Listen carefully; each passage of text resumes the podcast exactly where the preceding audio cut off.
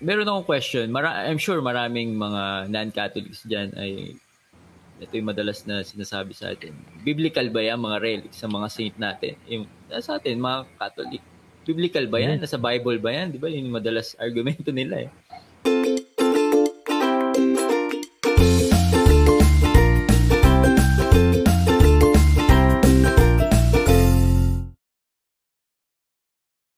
Totoo po, no?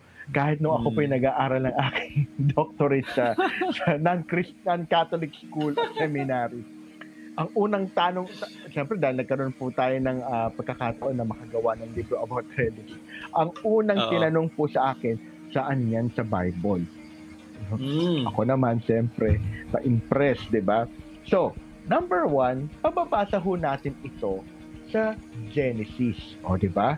Nung namatay si Abraham, inilibing siya ng maayos ng kanyang anak na si Isaac at si mm-hmm. Jacob. Ano, si Esau pala, si Isaac at Esau, no? So, tama ba? Para, so, nilibing ng maayos. The same with Joseph of Egypt, nung namatay po siya, inilibing siya ng maayos. At nung nag mm. nung palabas na ang mga Israelites, no? sa hmm. Egypt going to the promised land, dala-dala pa nila yung katawan ni Joseph. At yes. tanong bakit? Kasi nga, for them, Joseph is a holy person. Joseph was used by God. So, for them, carrying Joseph, no, during the, uh, the, the, the travel going to the promised land, is a way for them of veneration. They are venerating the, the body of this person na naging instrumental sa kanilang salvation nung nagkaroon ng uh, taggutom no, sa Israel mm. uh, sa, sa sa sa lupa nila. Ano pa ho? Mm. If you will read no yung kay uh, kay pra, kay kay prophet Elijah no yung ibinigay mm. niya yung cloak niya kay Elisha. Yes. 'Di ba? Mm. Yun. Ano pa ho? John the Baptist. The moment na pinugutan siya ng ulo, anong unang ginawa ng mga disciples niya? kinuha Kinuha. ang kanyang katawan at mm. inilibing ng maayos.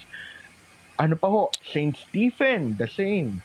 No? Pagkamatay niya, the disciples buried him well. Bakit po? Kasi po, ang veneration of the saints will always connect us to our honor sa mga namatay, our honor to the dead. And the hmm. Jews are very, uh, very, very keen in observing funeral rites because for them, no, the body of the dead is respecting the creator. Mm. So, ganun din po tayo. We respect the relics. It is very biblical because the moment we venerate the saints, the relics of the saints, we honor, we adore the creator of the body of this holy people. So, Amen. very biblical. Kaya nga po nung, nung nag-dissertation po ako, no, sabi ng mga ng mga prof ko, bigyan mo nga kami ng mga relic na yan.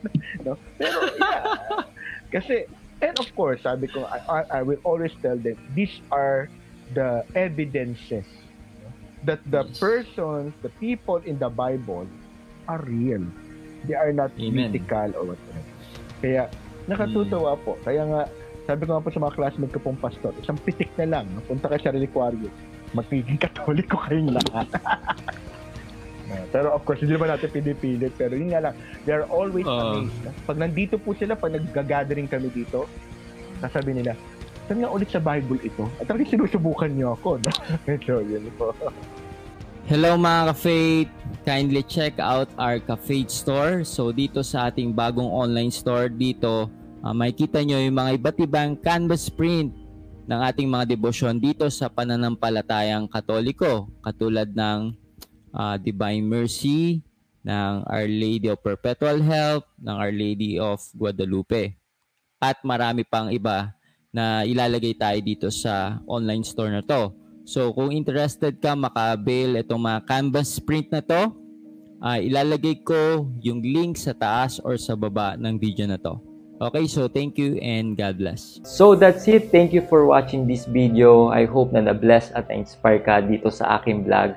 Make sure na i-like mo at mag-comment ka sa baba ng video na to at mag-subscribe ka sa aking YouTube channel para lagi kang updated sa mga bagong vlog na gagawin ko.